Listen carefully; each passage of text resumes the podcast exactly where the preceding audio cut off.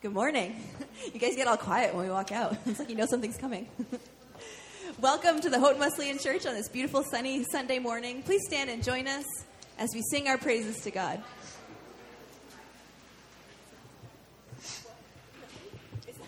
Hillary says it's not sunny. Is it not sunny? It's a little, it's a little sunny. Sunnier than yesterday.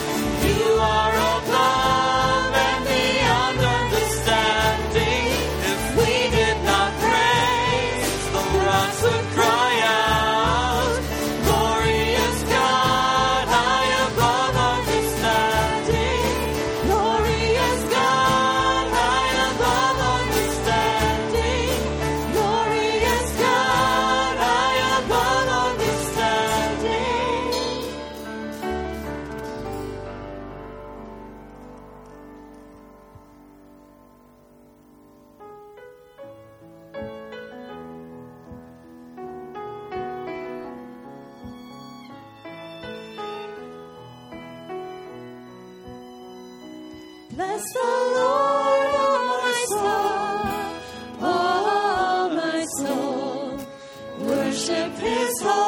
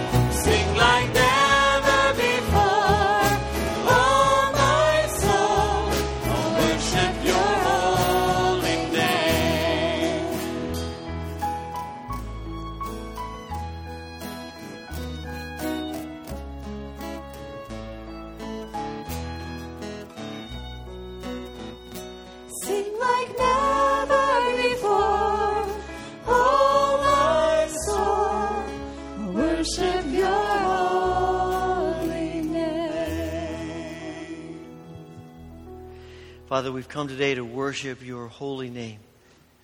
Thank you for being here with us. Let our songs and our thoughts, our prayers, our words bring glory to you and lead us more and more into the likeness of Christ. And we pray this through Christ. Amen. Share a word of greeting with others who are here in worship today.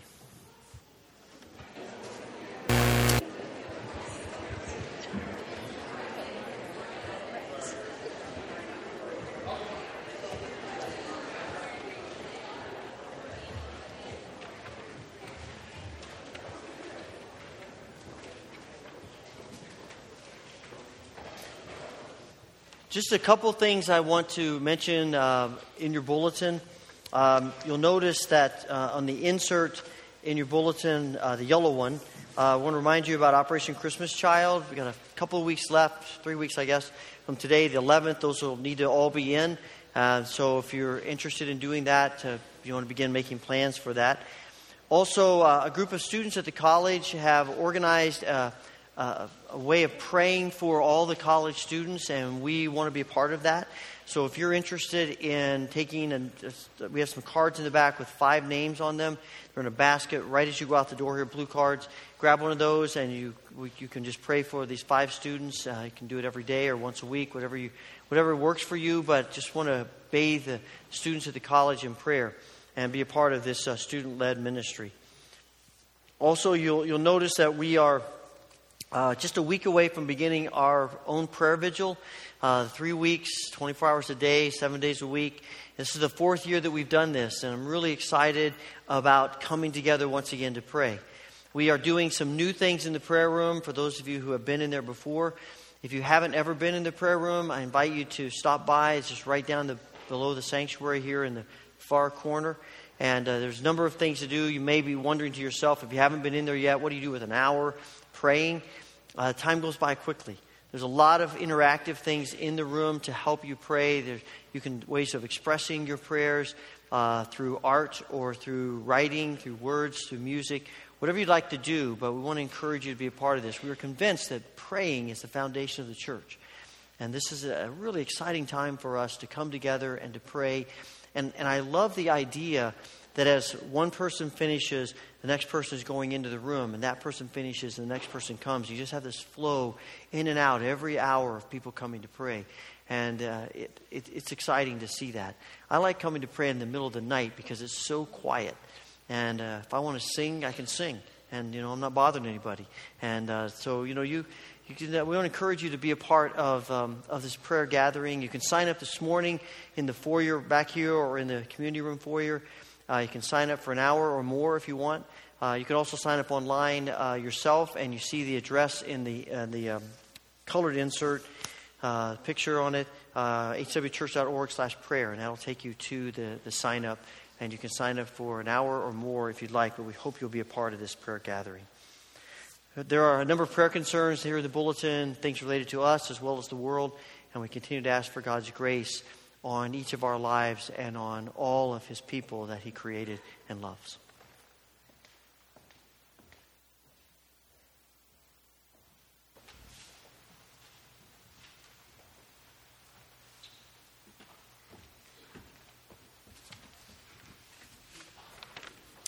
Today's scripture reading comes from 1 Chronicles 9.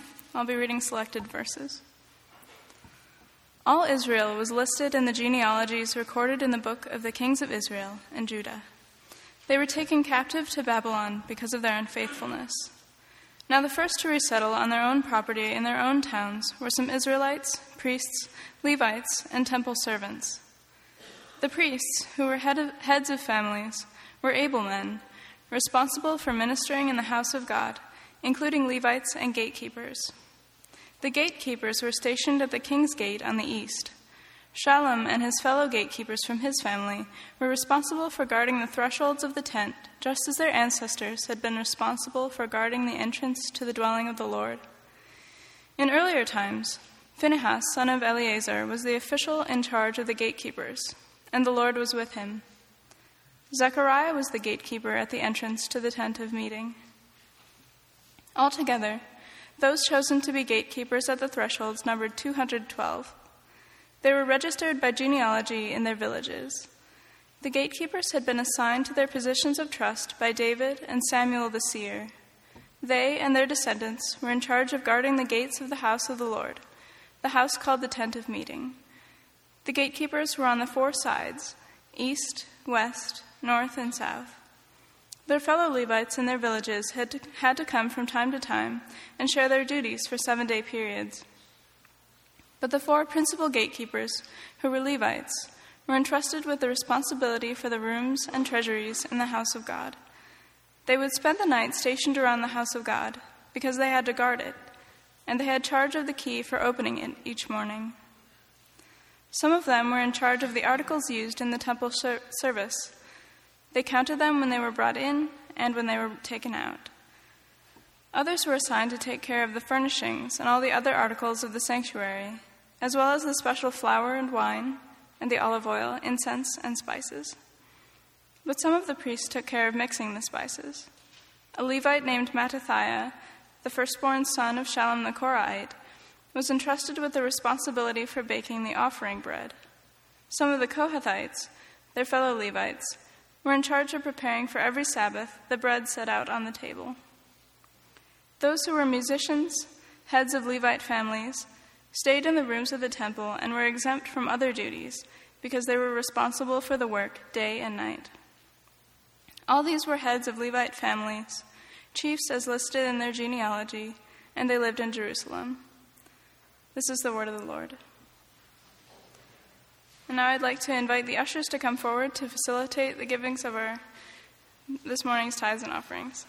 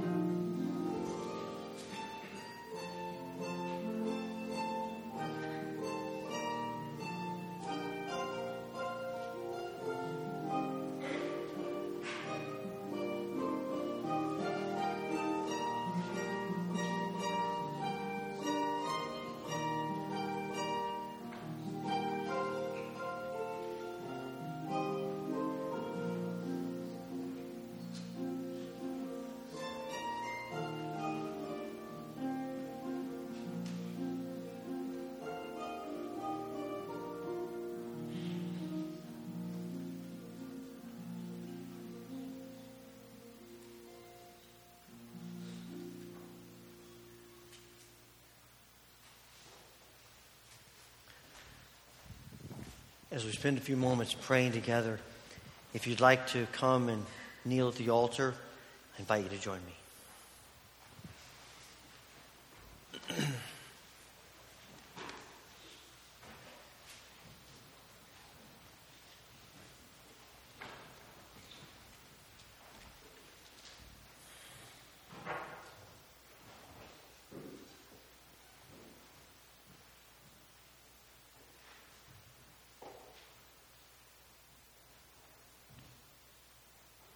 Father, we thank you for your watchful care over us. Thank you that you hide us in your power and your goodness and your mercy and grace. That you watch over us every day of our lives. We understand that this does not mean that we are exempt from trials and pain and difficulties because those are all things that come with living in this broken, fallen world. But we know that in the midst of those, you are our strength and you are our help. And today we pray for those that we know, ourselves, others, who are struggling with grief and pain and loss, and agony of soul and spirit and body. In this moment of silence, hear our prayers for ourselves and for one another.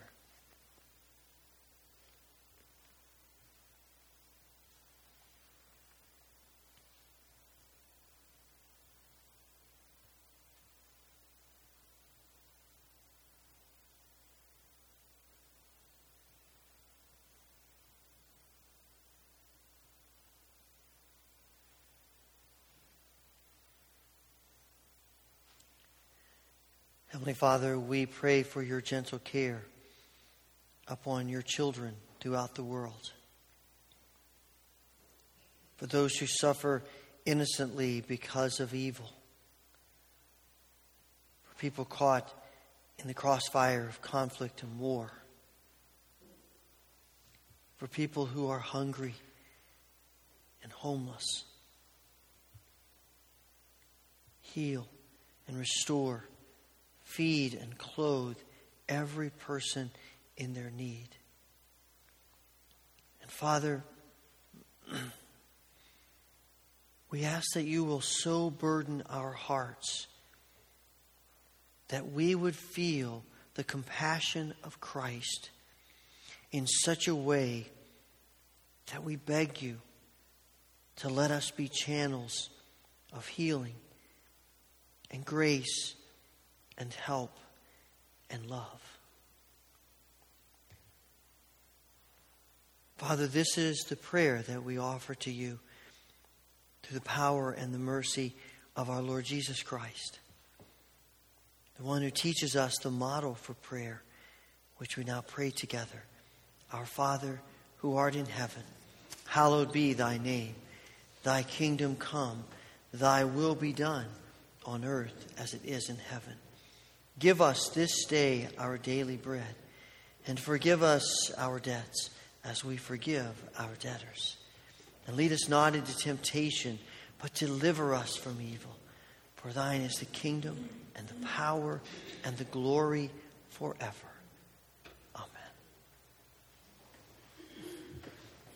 Amen.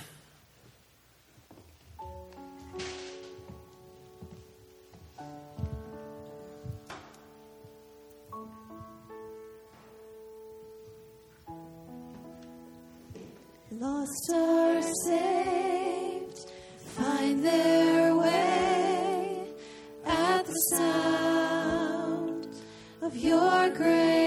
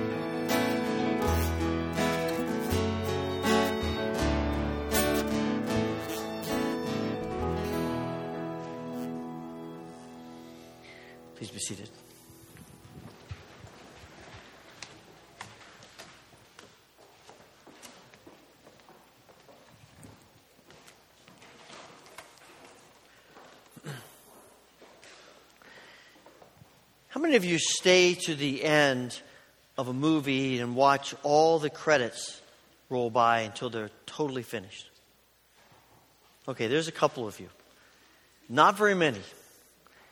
I suspect most of us don't pay that much attention to the credits unless somebody we know is going to be listed there. Once we see the movie's done and the credits begin, if we're in a theater, we're up and out of there. If we're at home, we stop the DVD because it's not important to us. But you couldn't make a movie without all those people who were in the credits. If only people, you, only people that made the movie were the stars that you saw on the screen, that'd be a pretty pathetic movie. Yeah, you got to have them. How many of us think about how the, the words of an author get onto the page and how that page gets bound into a book? We don't think about that. We just pick up a book, we think about the author, and we read the story. How about if you go to an opera or a play or a drama of some kind? Who thinks about the person that opens and shuts the curtain? The only time we think about that person is if it doesn't open and shut at the right time. But if you go to a stadium for a football game or you know, a big soccer event or something, concert, you go to a stadium, who thinks about the people that clean up the stadium before you get there? We don't think about it unless they didn't do it for four or five weeks. Then we might think about it. We tend, in our culture, we tend to not place high value on jobs that are behind the scenes. And yet, in every one of those cases, the stuff that we, that we go for, the things that's, that are important to us, it would all fall apart if it weren't for all the people who are behind the scenes at work that we tend to not pay attention to. And that same mindset is in the church. We do the same thing all the time. Something of that was in the back of my mind as I was reading, I've been reading through the Bible this year once again. If you haven't ever done that, it's a great practice just to read from beginning to end. And I know you, you kind of get into some places where you think, what is the value of this? But, you know, just keep doing it and you, you find some enlightening things. And as I was reading through First Chronicles, and the first nine chapters of First Chronicles are not exactly the most inspiring part of the Bible. We skipped all the genealogies. and make us read all of that for Naomi's sake as well as for the rest of us. But you, know, you get to this chapter and reading along about the people coming back to Jerusalem after being in exile for 70 years, and they're reestablishing the temple, and the Levites are there, and the priests are there, and they're getting everything ready, and it's describing for us the people who are involved in that. Now, we expect the priests and the Levites to be there because they're the ones who sacrifice the animals. They're the ones that you come to and you hand them your grain offering and they, and they present that to God. They're the ones that you see. And they're the important people in the temple, right? And then he goes along and he says, talks about the gatekeepers. And the gatekeepers are people that we see. You know, the gatekeepers are standing out there, they're guarding the place. And they, and they take their turns, and, and they're a part of guarding the temple, the treasury, and all the things that go on there. But what intrigued me is you get to verse 31, and it talks about the guy who makes the bread for the temple.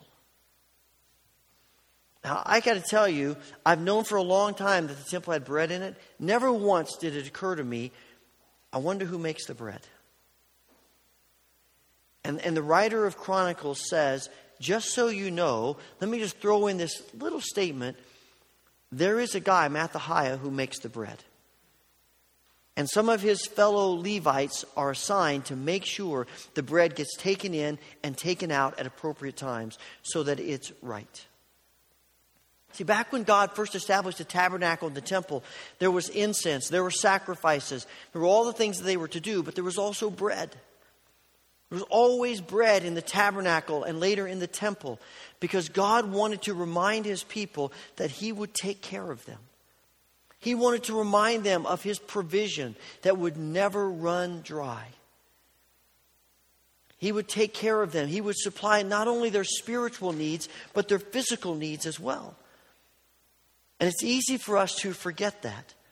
which is, I think, why Jesus says, has us pray in the Lord's Prayer give us this day our daily bread. Bread is sort of this universal food that describes all of the ways in which our bodies are nourished. And there's bread in the temple. Later on, Solomon is talking to, writes a letter to King Hiram in Tyre as he's, re, as he's building the great temple in Jerusalem, and he says, I'd like to buy some cedar logs for you, from you to build this temple. And I'm going to build this temple so that my people can burn incense and make sacrifices and see the bread that God supplies for them. Is that important? It's essential to their worship. And without that bread being there, the people would quickly forget that God is the one who provides and supplies for every need of their life. And so they come into the temple, and there's the bread. They, and, and nobody, I don't think anyone thinks to themselves, or very few people do, I wonder how the bread got here. You just sort of assume it's going to be there. When our son John was, I don't know, six, seven years old, maybe five years old, I don't remember exactly, we were having a conversation with him about something he wanted us to buy. And we said to him, John, we don't have the money to buy that right now. And his comment was, well, just go to the bank and get some. How hard can it be? I mean, he's watched, he'd watched us go into the bank, hand him a slip of paper, and they gave us cash. Sounds like a good deal, right?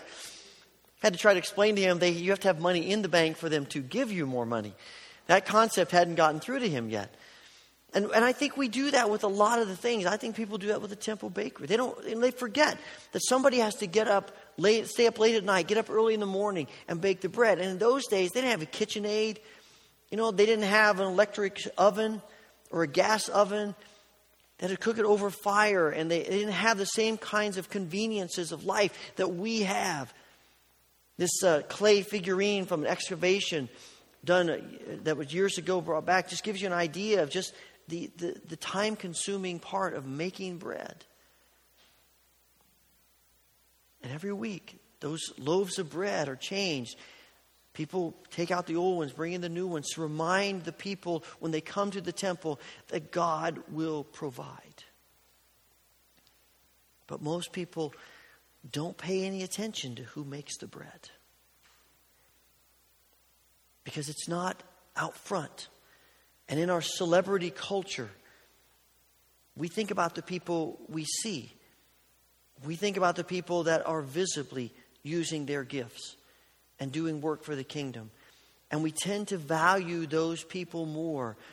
But the reality is, the temple worship would not be what God intended it to be if it wasn't for the people baking and setting out the bread. And in the church, we can never be the church that God calls us to be. We will never see the mission of the church fulfilled as God wants it to be without all kinds of people who are willing to bake bread and set out bread. In 1 Corinthians 12, Paul is describing the gifts of the, of the body. When it comes to verse 22, he says, the, thing, the gifts that you think are weaker, less important, are actually indispensable. They're not just good, they're indispensable. And I think we, we forget that. You know, we, we get so wrapped up in the things that we see and, and, in the, and in the way that things that people do that are obvious to us and visible to us, we forget about all the stuff that goes on behind the scenes. And so this morning, I want to say thank you to every person here who ministers in the church and ministers for the kingdom in ways even outside the church and especially to those of you who do things that are behind the scenes. I want to say thank you to everyone who, who works with our children on Wednesday nights and deals with energetic boys and girls. And the people who, who work with Sunday school, people who work in the nursery and change diapers and deal with children that don't want to be there and maybe screaming. And, and people who work in children's church.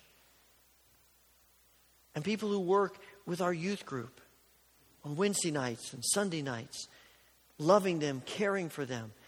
And people who do setup for the youth group, people who make pancakes for the prayer breakfast on Tuesday morning, people who drive the kids to school after prayer breakfast, people who deliver meals on wheels. I want to say thank you to people who work in the sound booth and people who put the things up on the screens for PowerPoint. Thank you to people who, who put the inserts in the bulletins. You know, I, I, if you're like me, you pick those up and you don't really think about it. They just sort of magically are there. Somebody does that. And thank you to people who work in the library and create this wonderful place for us and all the books that we have, and they catalog them so that they're easy to find and they make good choices for us. People who do that in virtual obscurity. And people who stay around after church events and clean up, and people who, who come through the sanctuary between services and pick up paper. Thank you. And it's not just thank you, but it's your ministry, your work for the kingdom is what makes the church the church. Your work that is behind the scenes and that probably gets no recognition, and you feel sometimes as though it doesn't really matter whether you do it or not, is so important to the kingdom. And I want to say thank you. Thank you for giving your time in obscurity. Thank you for giving your energy when people are paying attention and when they're not. Thank you for just serving and caring and being a part of what this church does here and outside of here. Thank you. What's fascinating to me is that even though we even though other people may not see what we do, God doesn't miss anything we do. None of our work is invisible to God. He sees all of it. He sees every every moment we spend giving to another person, even if other people don't. He sees every hour we spend preparing a lesson. He knows the energy we exert to run around with boys and girls on a Wednesday night. He sees all of it, even if no one else does. And when you get to Colossians chapter 3, Paul is talking about the church and how we ought to relate to each other and the importance of that and caring for each other and loving each other. And you get to verse 17, he says, And whatever you do, in word or in deed, do it all for the glory of God. You see, whatever we do for the kingdom brings glory to God. And I think when we do things in obscurity, when we do things that, that maybe other people don't see, I think it brings unbelievable joy to the heart of God. Because He knows we're doing it not so other people will see us, but simply because we care. Because people are important to us, because we want to bring glory to Him. And the Catechism says that's why we were created to glorify God and to enjoy Him forever. And what's so fascinating to me is that when we bring glory to God by what we do, it's not just that we bring glory to God, but we bring joy to God. He is thrilled to watch us serve and to use our gifts and to minister in ways where we don't use our gifts, but we just it's just the right thing to do. God is pleased and I can almost picture the, the huge smile on his face every time we do something that nobody else recognizes or knows. That's why we're having communion this morning. This table is really the great equalizer. You know, at this table, it's not what gifts do you have or what gifts don't you have. It's not how long you've been a Christian or how short of a time you've been a Christian. This is level ground. At this table, it's just people coming and, and saying, I need the grace of God in my life. Thank you, God, for what you've done for me. Thank you for any way you might be able to use me. And we come today to this table because God makes us one. And whatever gifts we have, whatever work we do, visible or invisible, it's all equal here at the table because it's all about the kingdom. It's all about Christ. And we're going to take communion by intinction this morning. As people walk to the front, and you walk to the front, tear off a piece of bread, dip it into the cup, eat it. We watch each other come up, and we're reminded that the church is the church only because all of us are doing something. All of us are, are giving something of ourselves. Now, I suspect that maybe some of you might be in a place of life where you may not be able to give much of your time or your energy. Maybe you have done that for a long time, but just at a place of life where you can't do that. But I want to thank you for being a person who prays. We often think about prayer as sort of a, a secondary thing that we do. You know, all is lost. I guess we better pray. What can I do for you? Um, well, you could pray. Well, what else could I do for you? You can pray. I mean, the reason we're doing the prayer vigil is because we believe prayer is foundational to everything of our lives. As individuals and as the body of Christ, we pray. Well, thank you for being people who pray. It's really not about whether people notice or not. And it's not that the accolades are, are bad. It's not that saying thank you to someone is the wrong thing to do, it's the right thing to do. We all need to be encouraged. But whether we are or not, whatever we do for the kingdom brings glory to God and brings joy to the heart of God. As I was pondering this sermon this week, my mind went back to when I started college far too many years ago. And I remember the Sunday my parents dropped me off at, at uh, I went to school at George Fox in Oregon. My parents dropped me off there. I was in the dorm room on Sunday. I had hardly been to this campus. We'd just moved to Oregon a month or so before and didn't really know what to expect about school, about college. You know that feeling at first day of classes, you're just overwhelmed with all of the syllabi at one time. But in order to pay for my education, help pay for it, had a work study job. Went to the work study office. They said, We've assigned you to maintenance. Thinking, all right, that you may regret that if you're asking me to build something or wire something or do anything like that. Uh, fortunately, they didn't. I went to the maintenance building and they said, uh, We've assigned you to Everett. Like, okay, point me in the direction. Everett's over there. Everett was probably in his 60s, I would guess. Um, kind of a thin, wiry guy, a little bit crusty sometimes, but you know, I, I learned to love him. Uh, he, he was in charge of all the setups on campus. If, if, there was a, if there was an event happening, if there was something going on that needed tables or chairs set up or needed things arranged, he was the guy you talked to. And so I spent my whole freshman year with, working with him, carrying chairs from one room and one building to another, and tables from one room, one building to another, and, and moving furniture and setting up stuff. And and it was the kind of job that nobody thought about unless it wasn't done right. You know, we asked for three tables. How come there are only two here? Those kinds of conversations. But ever, whatever, and you know, nobody really paid that much attention to him, and I don't think it really, he really cared. What I noticed was that wherever we went, he was either whistling, singing, or engaged in animated conversation with anybody who would talk to him. He loved people. And I, he loved his job. And he loved the college. And he did his job with such joy, it was contagious.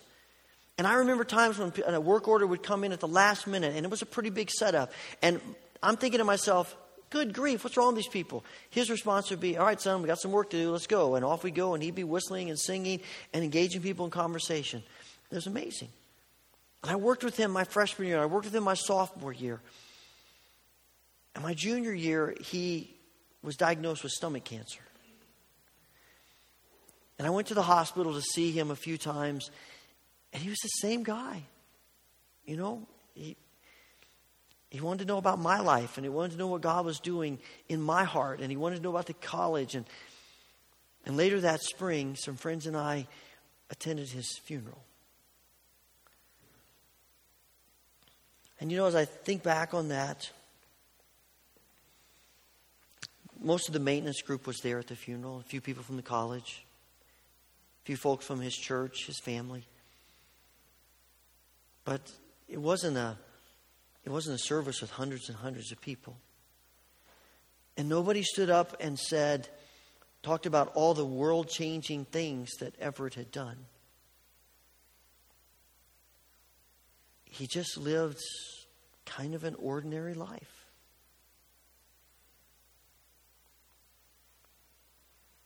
And most people didn't have any idea how he spent his days.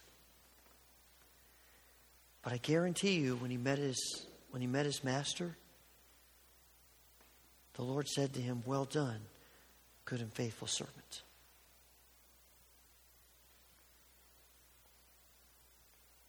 It's not really about people recognizing us, it's just about serving. And I want to thank you for your service, for your prayers, for your work, for your investment in the kingdom.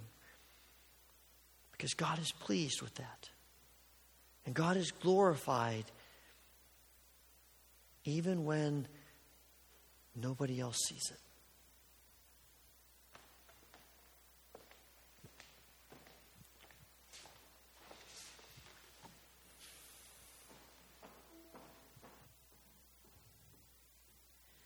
Take my life and let it be consecrated, Lord, to thee. Take my moments and my days, let them flow in ceaseless praise. Let them flow in ceaseless praise.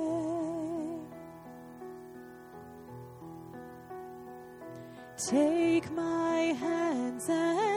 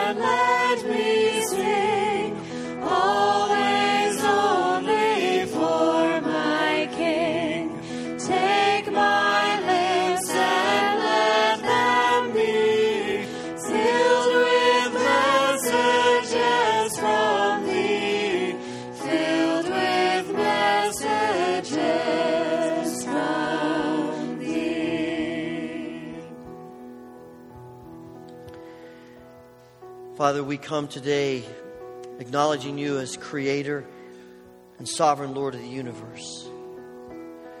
You love the world so much, you sent your Son, Jesus Christ, to be our Savior. And then you raised him from the dead that we might have new life. And he ascended to be with you in glory. And according to his promise, he's with us always. Father, we remember the night when he met with his disciples. And he took bread and he gave thanks to you and he broke it. And he gave it to his disciples, saying, Take, eat, for this is my body which is broken for you. And we remember that on that same night he took the cup. And again he gave thanks to you and he gave it to his disciples, saying, Drink from this, all of you.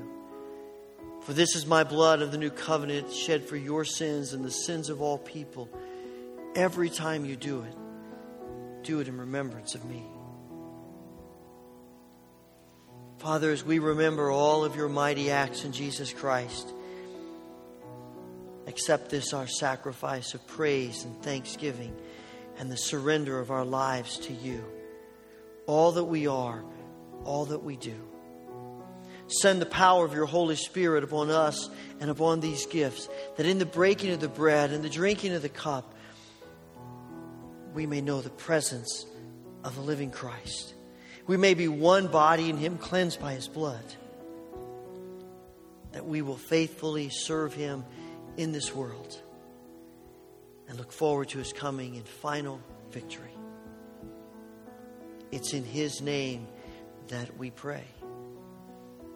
Amen.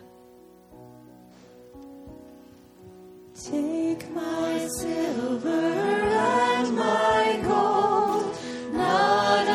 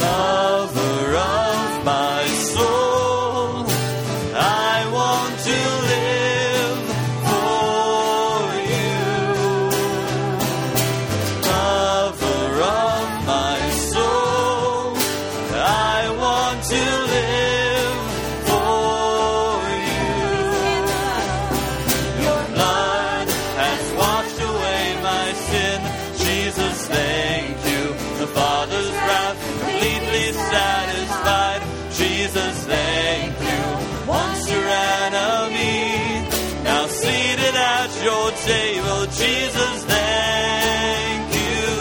Your blood has washed away my sin. Jesus, thank you. The Father's wrath completely satisfied. Jesus, thank you. Once your enemy, now seated at your table.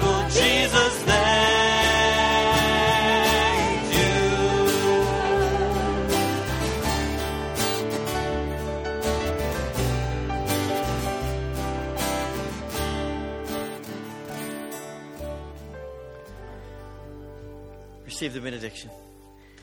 May the Lord bless you and keep you. May the Lord make his face shine upon you and be gracious unto you. May the Lord turn his face toward you and give you peace. Amen.